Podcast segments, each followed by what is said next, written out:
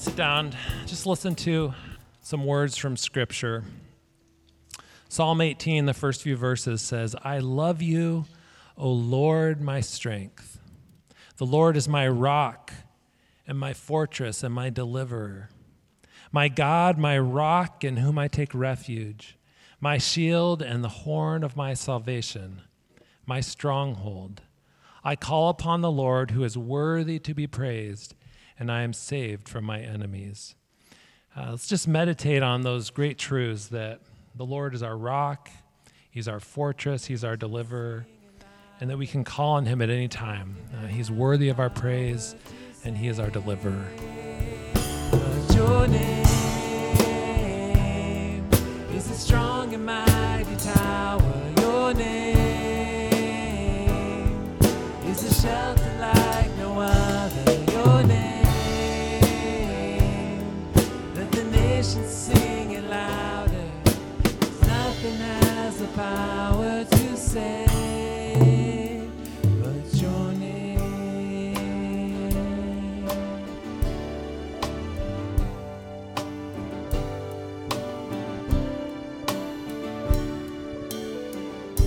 Father, we thank you that your name is a strong and mighty tower. Um, Lord, we just come to you today, each of us with our own uh, needs, of our own failings, of our own uh, just the realization that we need you, Father. Uh, we thank you so much for Jesus and for the price he paid for us. It's in his name we pray. I don't have a lot in the way of announcements. I did want to call your attention to an event that's coming up October 1st through the 3rd. Will Graham will be uh, sharing a message. There will also be some live music. And um, so, if you want more information on this, I believe Bob has some flyers, door hangers that you can take for yourself or for anyone that you may want to invite. Um, it has a list of some of the different musical artists uh, that will be there. I do believe it's free of charge, right? Okay. So, with that, kids, you may be dismissed uh, to the back, uh, meet your Sunday school teachers. Um, Bob is going to come up and share a quick ministry uh, update with us. Thank you. Uh, was asked if I could take a few minutes to just talk about the ministry I'm involved in at Freedom for Youth Ministries.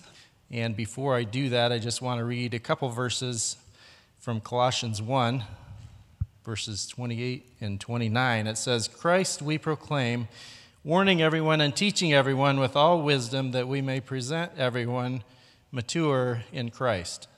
For this I toil, struggling with all his energy that he powerfully works within me. So that was uh, an inspiring couple verses that Paul wrote about his work to, to present everybody mature in Christ. And I think of that a lot in the work that's done at Freedom for Youth Ministries.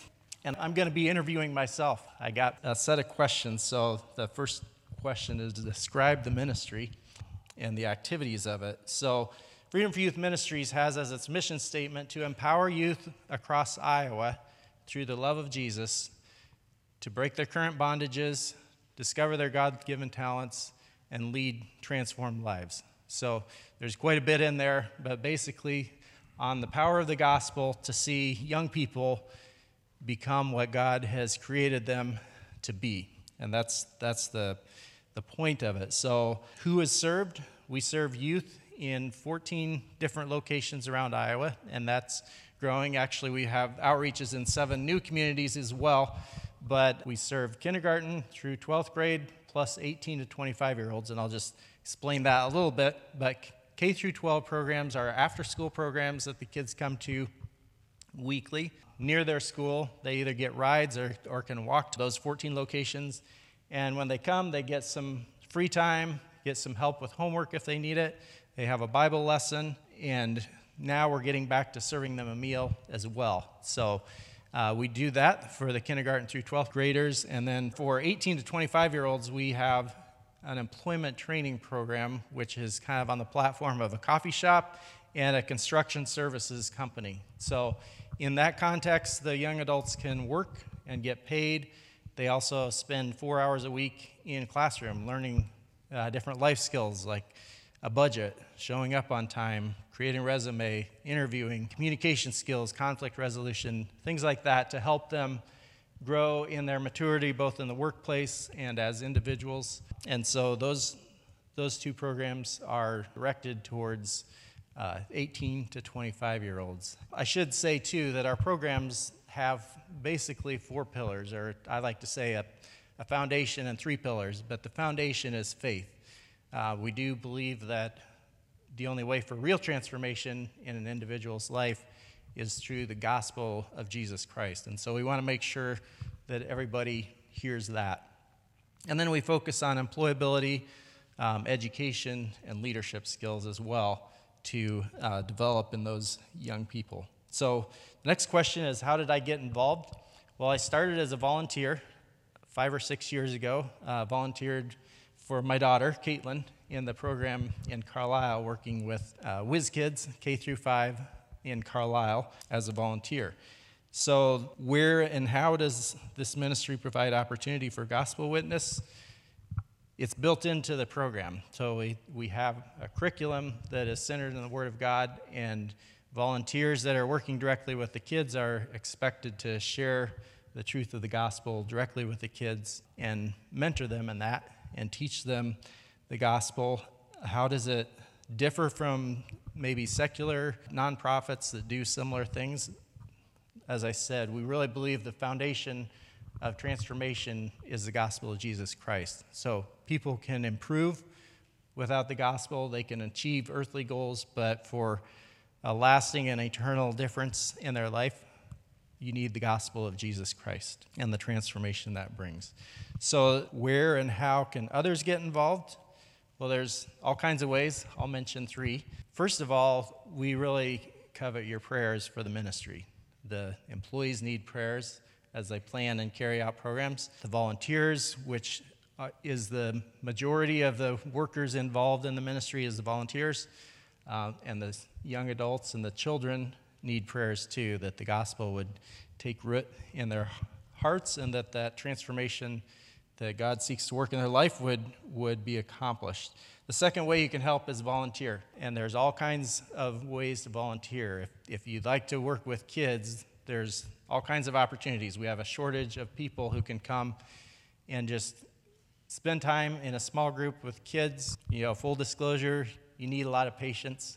These kids aren't, aren't really here to just sit quietly necessarily and listen, so uh, that, that challenges your patience. But we need meals now, so all the meals are provided by volunteers, and there's sign-ups on our website. If you want more information about that, let me know.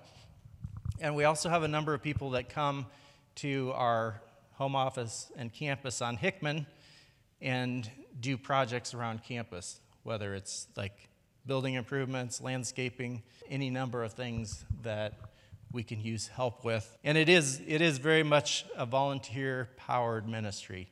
Um, there's, there's no way the staff at Freedom for Youth could do everything without the involvement of volunteers. And then finally, there are opportunities to give. Freedom for Youth does not take government money because we don't want any strings attached to what we can and can't say to the kids and teach the kids. And so the vast majority of the ministry costs are covered by individuals and churches who donate to the ministry. So that opportunity is there as well.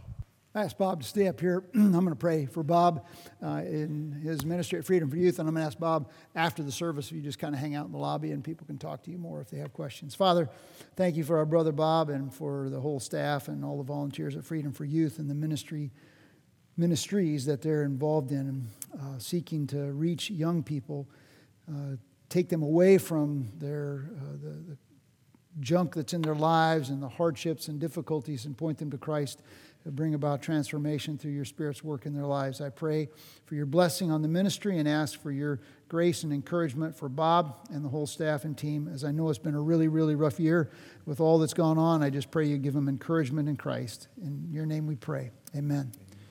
One more thing, uh, there is a sign up sheet out on the thing. Uh, Freedom for Youth is hosting their annual banquet, right? Tuesday night? Yes. What time does it start? Six, six o'clock. Six o'clock. Okay, it's at the there's a conference center across from the airport uh, south on Fleur. If you don't know, you can go to the Freedom for Youth website. But our church bought, bought a table, and we're looking for people to fill that table. So if you would be interested in helping financially support and prayer, prayerfully support the ministry, sign up there. And if there's not room there, then add your name again, and uh, I'll take my name off, and then I'll go sit at another table. Okay? So good. Thanks, Bob. Appreciate that. Uh, we have. Uh, you know, what Bob didn't say was that Bob left his corporate world uh, working and uh, felt like God was leading him into full time vocational Christian ministry. I like to make that distinction. All of us who name the name of Jesus are in full time ministry. Uh, not all of us are in full time vocational ministry. We're not all getting financially reimbursed for what we do. But uh, just want to welcome you here this morning. If you are here as a guest for the first time, if you're listening online, you can't do this, but if you're here as a guest and there is an extra flap in the bulletin, if you would fill that out and tear it off and put it in the offering box, which is on the welcome table as you come in, I'd sure appreciate that gratefully. Let's pray. Father, I thank you that the name of the Lord is a strong tower and the righteous run into it and they are saved as we pause now to worship you through the study of your word, I pray that you would speak to each of our hearts, that each of us would be open to what you want to say to us, that you would be working in us. And we thank you for your word and ask that you would help us to receive it for what it is, not the word of men, but the word of God. We pray in Jesus' name. Amen. I've received in the mail uh, several solicitations for extended vehicle warranties. And uh, I have uh, routinely, without exception, taken them and shredded them because the benefit for me does not outweigh the cost. Uh, I'm, you know, forsaking some cost, I guess, or you know, there's some benefit, but there's the cost just isn't worth it to me, and so I don't I don't mess with it. Each of us makes those decisions every day financially. But there's uh, another cost benefit analysis that I think we need to be taking, thinking about, and that is uh, what are we thinking about the cost benefit analysis about our relationship with God? You see, God also made an offer. It wasn't an extended warranty offer, but it was an offer of his son. And in that offer, he says, Whoever believes in him will not perish, but have everlasting life. John chapter 3, verse 16. And uh, Jesus, as we come to this point in our study of Matthew, uses another parable in a series of three parables to kind of give us a picture of the cost benefit analysis of accepting or rejecting the offer that God the Father made when he sent his son Jesus. See, Jesus is coming to this point, and the people that are around him are increasingly skeptical of his mission and hostile to him in his person. And so, what he does is he tells them the consequences of their hardened unbelief. In Matthew chapter 21, verses 33 through 46, Jesus confronts them and all who are like them, hardened in unbelief, with the real cost of rejecting Jesus. What's at stake? It's not an extended warranty offer, it's an eternal life offer. If you have your Bibles, I'd invite you to turn to Matthew chapter 21. Or if you have your device or reach under the seat in front of you, you can grab a Bible there. In Matthew chapter 21, I'm going to read beginning with verse 33 through 46. This, the second parable in this series of three parables that Jesus uses to take those who are hardened in their unbelief to task, really. Matthew chapter 21, beginning with verse 33. Listen to another parable. There was a landowner who planted a vineyard and put a wall around it, and dug a winepress in it, and built a tower, and rented it out to vine growers. Now, if you're reading the ESV or another version, it'll say tenants, okay? Probably. All right. And he went on a journey. And when the harvest time approached, he sent his slaves to the vineyard grow, vine growers and, uh, to receive his produce. And the vine growers took his slaves, and they beat one, and they killed another, and they stoned a third. Again, he sent another group of slaves, larger than the first, and they did the same thing to them. But afterwards, he sent his son to them, saying, They will respect my son. But when the vine growers saw the son, they said to themselves, among themselves, This is the heir. Come, let us kill him and seize his inheritance. And they took him and threw him out of the vineyard and killed him. Therefore, when the owner of the vineyard comes, what will he do to these vine growers? They said to him, He'll bring those wretches to a wretched end, and he will rent out the vineyard to, another, uh, to other vine growers or other tenants who will pay him the proceeds at the proper seasons. And Jesus said to them, Did you never read the scriptures? The stone which the builders rejected, this became the chief cornerstone. This came about from the Lord, and it is marvelous in our eyes. Therefore, I say to you, the kingdom of God will be taken away from you and given to a nation producing the fruit of it. And he who falls on this stone will be broken to pieces, but on whomever it falls, it will scatter him like dust. And when the chief priests and the Pharisees heard his parables, they understood that he was speaking about them. And when they sought to seize him, they feared the multitudes because they held him to be a prophet. Four stages in the parable. Four stages in the parable that highlight for us the, the reality, the real cost of rejecting the Son. And the first one is in this section, verses 33 through 39, where we see the reality of rejecting the Son. It's what happened there. Jesus is addressing the religious leaders in the temple, okay? These are the, the, the people who are in charge and he's challenging them. These are the people who doubted his authority and they denied his divine identity. But he's doing so in the presence of everybody else. So you have to get, uh, you don't have to, but I get a scene that here's the religious leaders, Jesus is talking to them, but there's a whole bunch of other people standing around or sitting around and they're listening. Some of you watched uh, newscasts where they have like panels and they have like you know, people from different perspectives, and they, they kind of say, okay, now give this person this time, and everybody's vying, trying to get the same amount of time to speak. Well, Jesus wasn't really about equal time, okay? He was speaking with divine authority, and in the temple, he spoke with real authority, not concerned about if everybody else was getting an equal chance. And what follows is a true to life story that reveals a spiritual reality. That's a parable, okay? It's a true to life story that re- reveals a, a reality to us. Verse 33, Jesus said there was this guy who, a landowner, and he, he planted a vineyard and he built a wall around it. And then he dug a, a place for him to squish out the grape juice, you know, and then he built a tower and he prepared it. And this comes straight from Isaiah chapter 5. It's a parable about a parable, or a parable that uses a parable. It's Isaiah 5, verses 1 through 7, reveals that this is where it's drawn from, okay? And so in this parable, unmistakably, as you draw it from Isaiah, God is the landowner, okay? That's the point he makes in Isaiah. And the children of Israel, the nation of Israel, are the tenants, the vine growers. This is Isaiah chapter 5, verse 7 and read it on the screen. Okay? For the vineyard of the Lord of the armies is the house of Israel. Stop.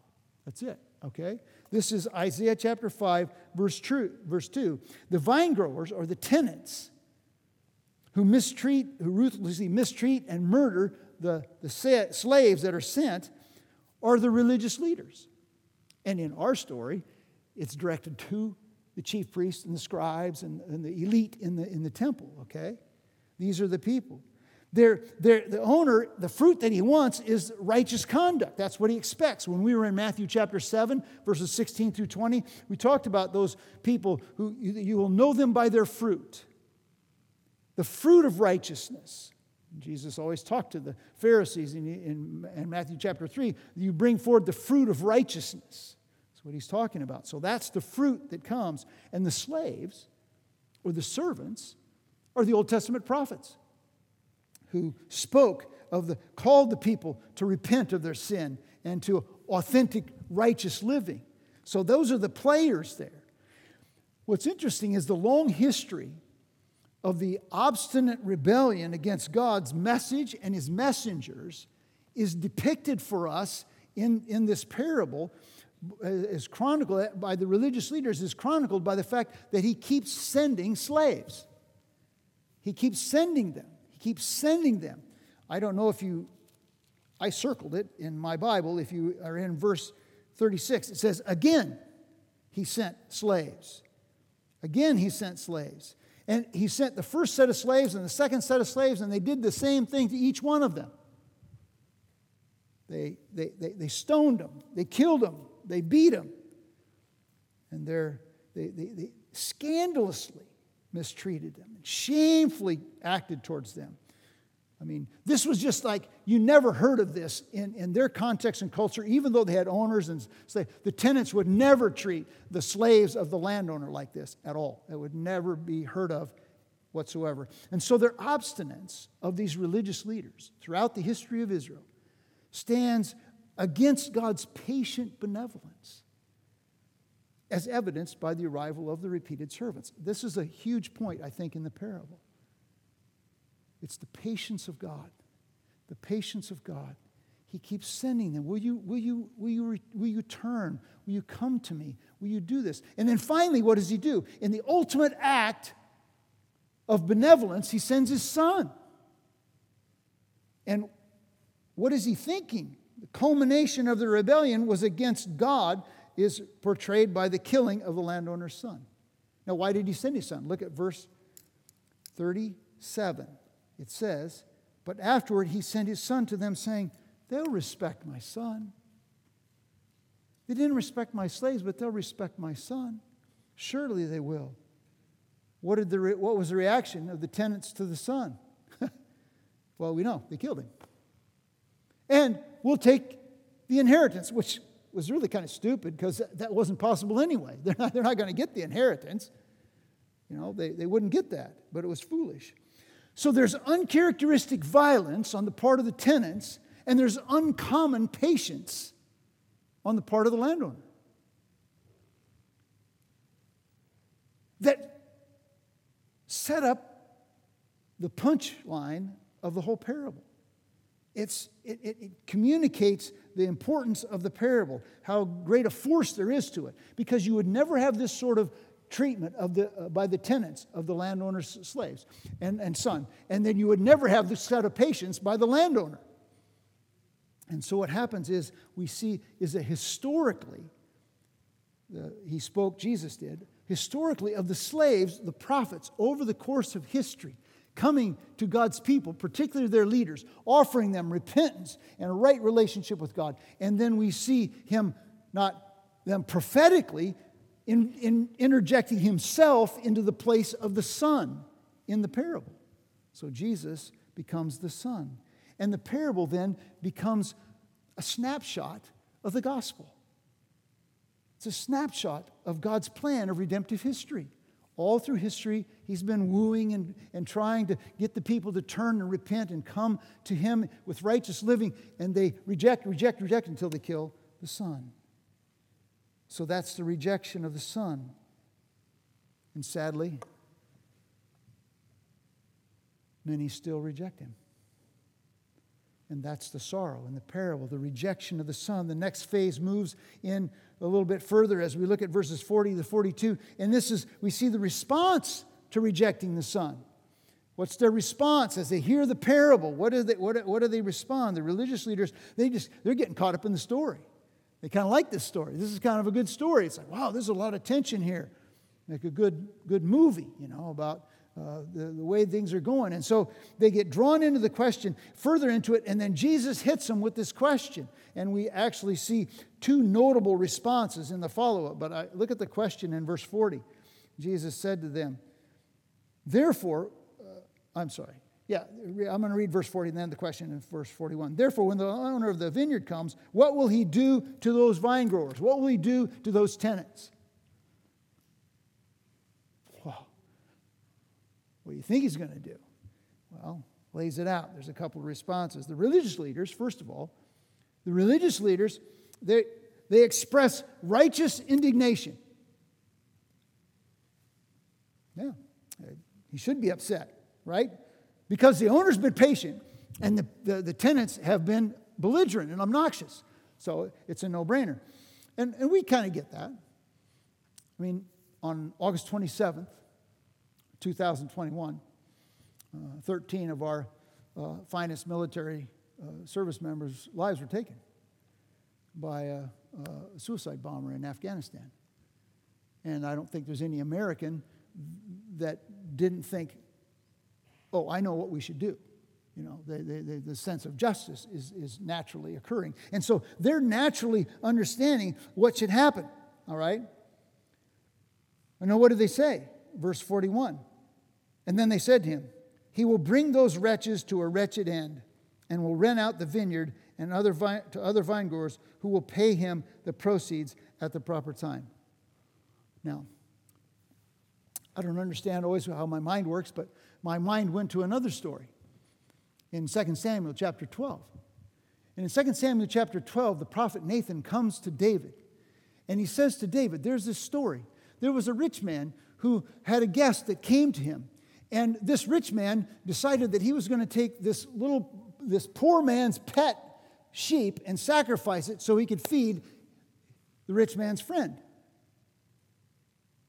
And David's like,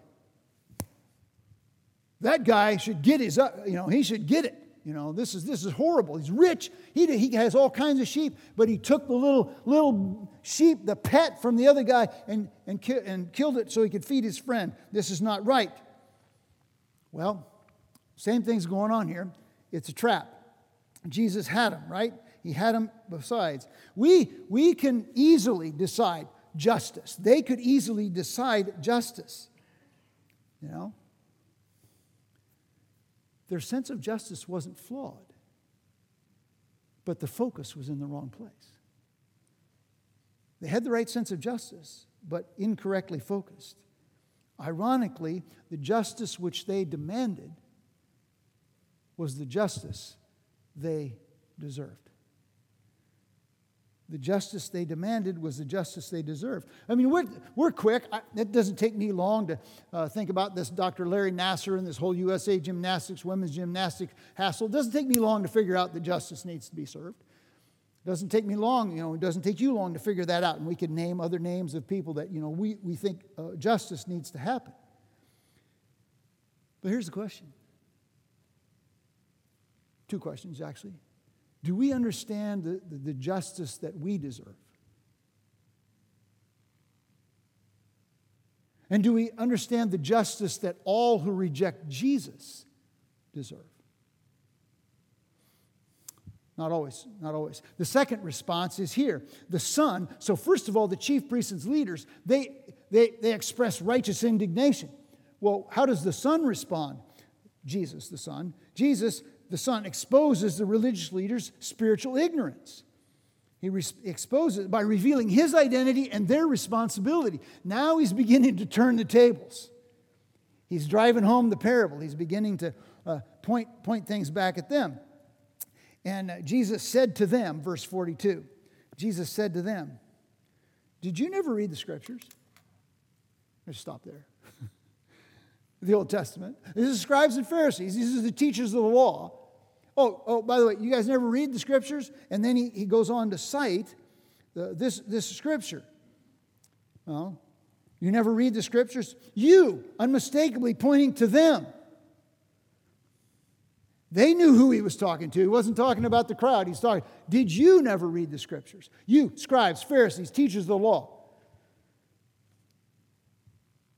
When I was in junior high, uh, we had a, our football coach was kind of a a notoriously uh, stiff guy. I mean, he was just like no nonsense, all business. He was old school all the way. And we had a guy in my class, uh, Mr. Miller. Uh, he wasn't a mister then, but he was a kid like me in junior high. And he would wear his, his wristwatch to football practice. Uh, it's all right, you don't know anything about football, but uh, th- that's not cool. You know, it's, it's, it's, it's kind of like wearing a fanny pack, uh, you know, to a, a millennial, con, a young person's convention. It's just like mm, not happening. So, our football coach, I remember on numerous occasions, he'd go, Mr. Miller, what time is it? He was mocking and making fun of Mr. Miller. But Mr. Miller knew who he was talking to. Everybody knew who he was talking to. And Jesus says, You, have you never read the scriptures? And then he cites Psalm 118, verses 22 through 23, which is part of the, the Jewish Passover hymn book called the Hallel, which means praise to God, which they sang every Passover. It's Psalm 1, Psalms 113 to Psalm 118, and they sang it every Passover. So it wasn't just that they had never read it, everybody there would have read it. It's like, and maybe you don't understand this, but it's like going to a person who grew up in the Lutheran church and say, Have you never recited the Lord's Prayer? Or somebody who grew up in a Reformed church say, Have you never recited the Apostles' Creed? Have you never read the Apostles' Creed? Jesus is in deliberately condescending and deliberately insulting. I mean, he's like, you know, they're like the, the emperor has no clothes on right now. I mean, it's like, okay. He, he's, he's really exposing them for, for their, their lack of understanding, okay? And it's from this very same psalm that the crowds were quoting in their designation of Jesus as the Messiah, the messianic title, the Son of God, back when he entered into Jerusalem just a, a couple days prior. Hosanna to the Son of David. Hosanna from Psalm 118, verses 25 and 26. And so there's a lot of freight in this psalm that he brings to the crowd. The religious hypocrites to whom Jesus spoke we're all too familiar with the text. But they didn't understand the truth of the text. Every one of us who grows up in the church has that same danger. We become familiar with the text, but we don't understand the truth that's in the text. Jesus deliberately applies it to their lives. He says, The stone which the builders rejected, this became the chief cornerstone. The stone which the builders rejected became the chief cornerstone.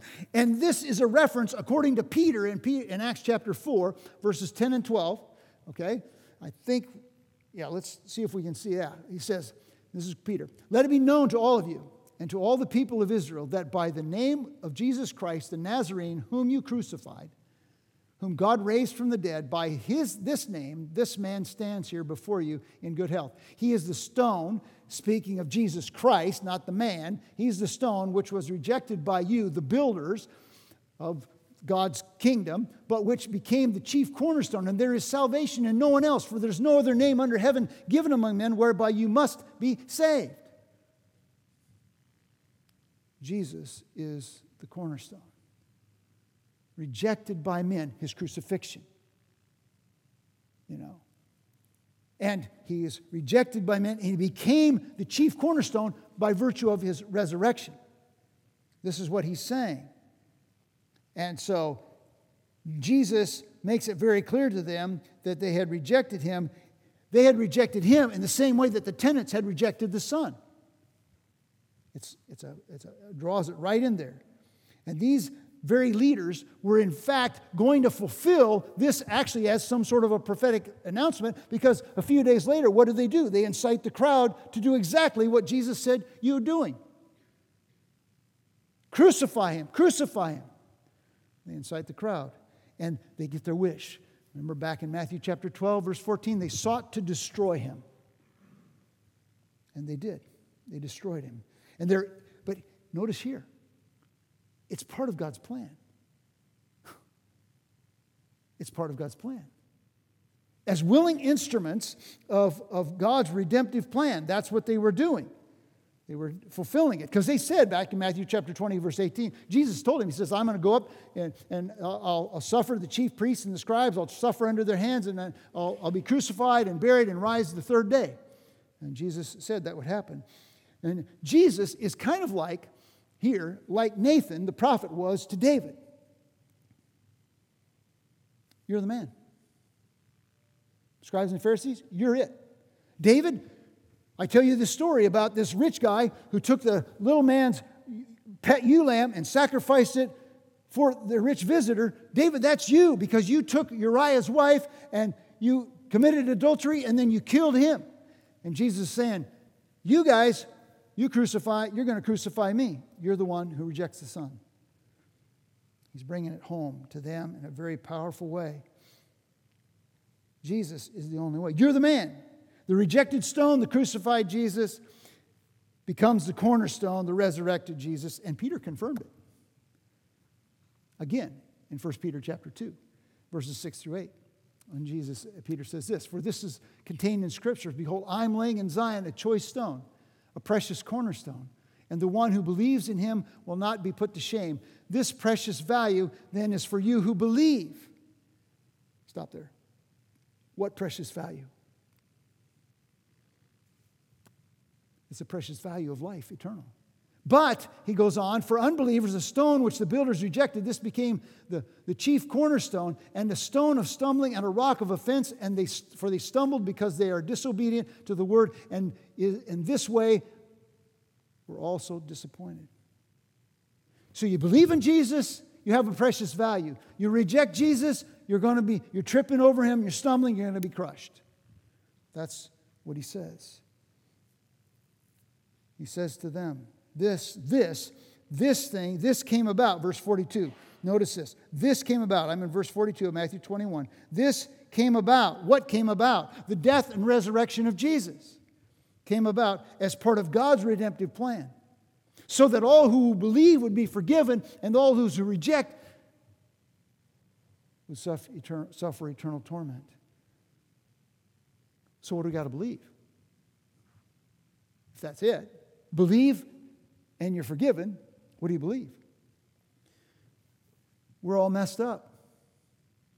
Every one of us is messed up, and every one of us is all messed up. And because of that, we deserve God's wrath. We're really no better than the chief chiefs, the priests and scribes. I'll get it out. No better than them, really. Initially, in our, in our being, we're rejecting God. But God, in His mercy, did send His Son, Jesus. And He died on the cross. And his blood was shed so that all who would put their faith and their trust in him would be forgiven and have eternal life and a new life with God. But each of us must first personally accept it. Just to hear about it, to know the truth is not to believe the truth. To believe the truth, we must personally surrender our hearts and souls to him. He becomes Lord and Master. Not just an afterthought, not just a nice guy that we carry along with us. And no, he must be it. If you confess with your mouth Jesus is Lord and believe in your heart that God has raised him from the dead, you will be saved. But he doesn't stop there. Verse 42 This came about from the Lord, and it is marvelous in our sight. Marvelous. Marvelous grace of our loving Lord. Grace that exceeds our sin and our guilt. My sins, they are many. His mercy is more. First time I went to the Grand Canyon, I saw the Grand Canyon and I went, wow, it's marvelous. I know I've showed you the pictures of Grand Canyon before, but it, it's, it's worth it. It's like, wow. It's more marvelous. It's more marvelous that the Son of God came and died, sinless Son of God, so that we could be rescued and delivered from our sin. More marvelous, Christ would die and rise again so that we could profit from his pain. We could be forgiven. And First Peter says, those who believe will not be disappointed. Disappointed in the world the way it is right now? I am. is a mess. But those who believe will not be disappointed ultimately. We will not be disappointed. I was reading the other day in Ezekiel chapter 20, and I think it's verse 44. He says, This, this is how you'll know that I am Lord, because I have dealt, I have dealt with you for my name's sake, not according to your deeds.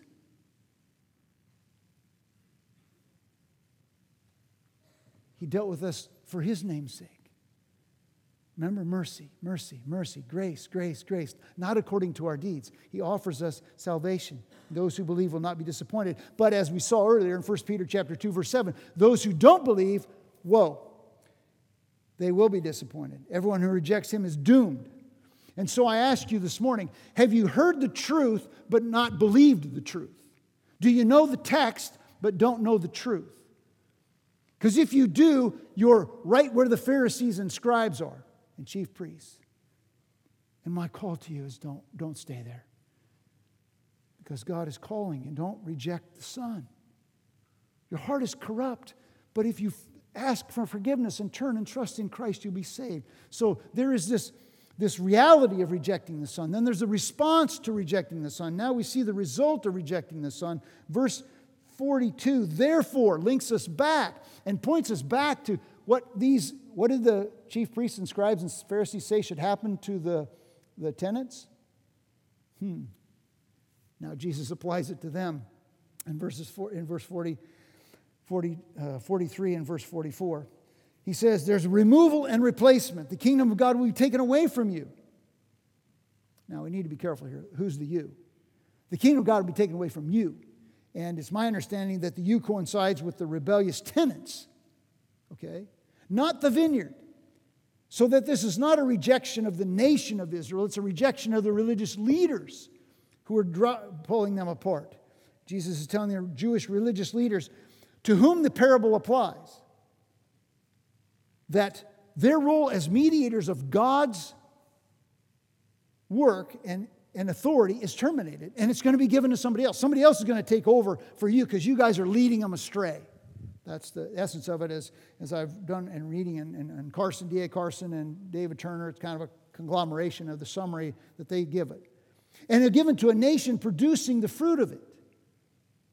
It doesn't refer to a country. He's not going to give it, you know, the, the, the kingdom of God to a country. He's going to give it to a people, most likely to those in Israel whose lives demonstrated a righteousness that exceeded that of the scribes and Pharisees. Remember back in Matthew chapter 5, verse 17, unless your righteousness exceeds that of the scribes and Pharisees, you'll not enter the kingdom of God. And that was commensurate with a, life that was truly repentant. This is the Beatitudes. Blessed are the poor in spirit. Blessed are the meek. Blessed are those who mourn. Blessed are those who hunger and thirst after righteousness. Those people, they're going to inherit the kingdom. They're going to be the leaders of the kingdom, which ex- exceeds it. And so I'm going to quote uh, David Turner here. He says, It's a transfer of leadership from the fruitless Jerusalem, leadership from the fruitless Jerusalem establishment to the fruitful Christian and Jewish community of Matthew's day, led by the apostles. These are the people in the first century, the nation deserving the fruit of it, who would be leading the charge in, uh, in, in, that, in, in the nation of Israel. But it's not the nation, it's the people of Israel that would eventually, led by the apostles, establish the church of Christ. These, this is the nation. They're the faithful remnant of Israel, extending their mission to all nations everywhere. In 1 Peter chapter 2:10 says, You're a chosen race, a royal priesthood, a holy nation, a people of God's own possession, that you might proclaim uh, the mysteries of him who called you out of darkness into his light. Okay? Might not be exact quote, but it's close, okay? So then there's ruination. There's, there's replacement, then there's ruination.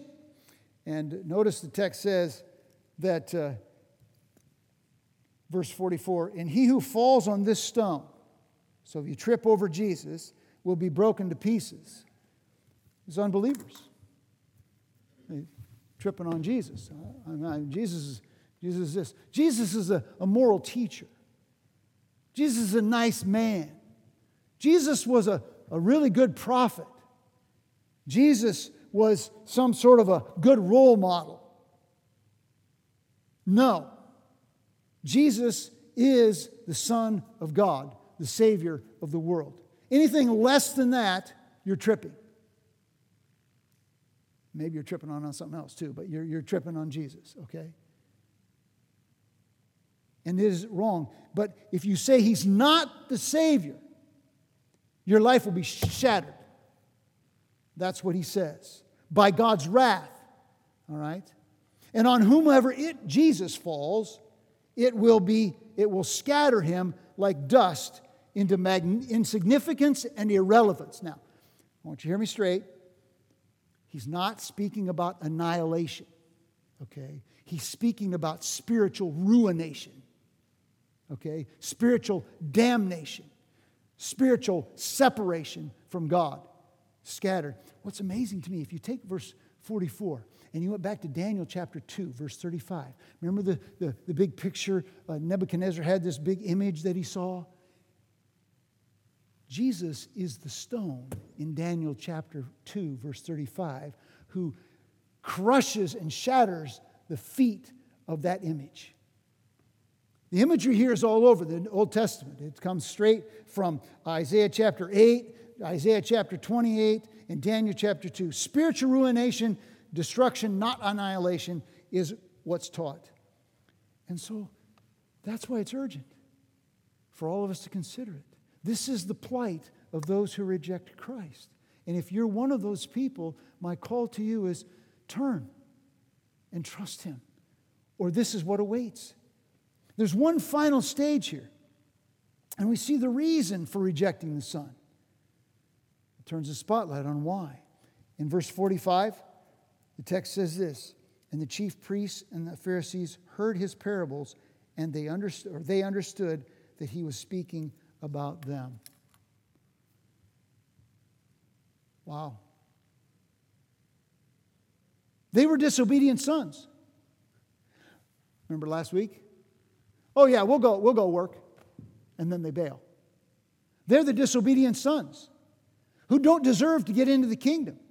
Okay? But they're clamoring instead to kill the son and take the goods. They were greedy. They were hungry for power, for influence, intoxicated on their position, and, and want control, not humbled, not, not, not ready to acknowledge God's sovereignty. They were entrenched in their rebellion. They were the ruthless tenants who rejected God's messengers, they rejected God's message, they rejected God's Messiah. Builders who rejected the stone crucified Jesus, and he would become the cornerstone upon which every spiritual life of any significance is built. Their rejection of Jesus excluded them from the kingdom and destined them for destruction. They did, uh, how did they respond when they found that out? I mean, this is what Jesus did. You're taking the kingdom away from him. So they're going, wow, we're in deep trouble now. No, no. Read verse 46. And when they sought to seize him, they feared the multitudes because they held him to be a prophet. There's no repentance here, there's only rebellion. There, there's no recognition. They, their corruption was on display. Jesus and God's wrath was on the way. No acknowledgement of their own wickedness, no acknowledgement of their need for repentance, and no reception of the Messiah. They couldn't be any more stiff and hardened in their rebellion not repentance, in their pride and not their penitence. Hmm. Is that you this morning? I know the truth about Jesus, but I'm not really willing to accept the truth of Jesus in my life. I'm too stubborn. I'm too rebellious. I'm going to reject him. I hope not. I hope that's not you. I hope it isn't you. Because the Bible reminds us, 1 Peter chapter 5, verse 5, God is opposed to the proud, but he gives grace to the humble.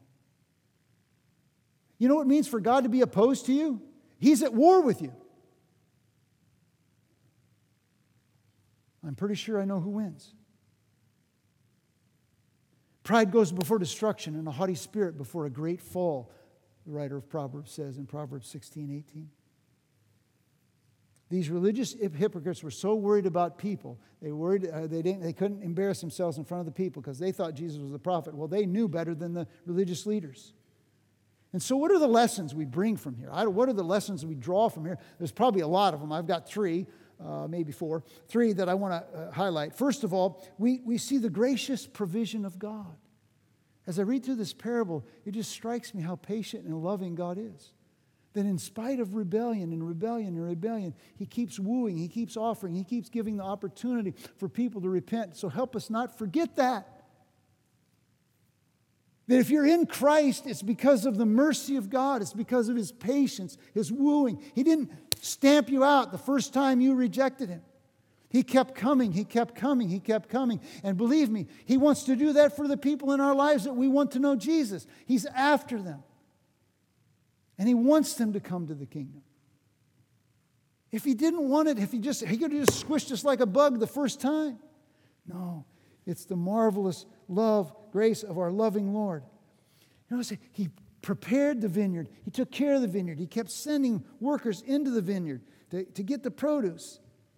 And finally, he sent his son. He sent his son so that we could live. And he's still making that offer today. If you haven't trusted him yet, it's not too late yet. I'd invite you to trust him. Secondly, we see the, the gruesome pride of men. You see how stubborn we can be? As you see these people, even when they're shown by the God, whose authority they're always questioning, well, who gave you this authority? Where, where, do you get your authority? And, and who gave it to you? And where does it come from? And all this stuff. And yet he's the Son of God. And they're brought face to face with their own corruption. And what do they do? He's the problem. See the sinfulness of our self centered rebellion. With, with opportunity, I remind you this with opportunity comes responsibility. God is patient, but his patience has limits. With every opportunity comes responsibility and accountability. And finally, uh, we're guaranteed punishment of sin. All who believe in Jesus are redeemed to new life. All who reject Jesus are condemned to eternal death, separation from God. I like the way O'Donnell puts it this way don't try his patience, trust his son. Receive Christ today because we don't know if we have tomorrow.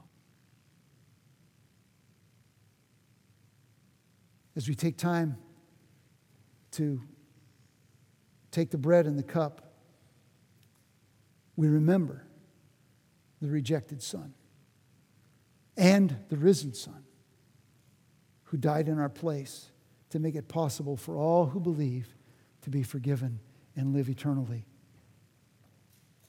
If you're a believer, it's time to rejoice, to reflect and say, Yeah, I deserve the judgment. But by God's grace and only by God's grace, I receive mercy.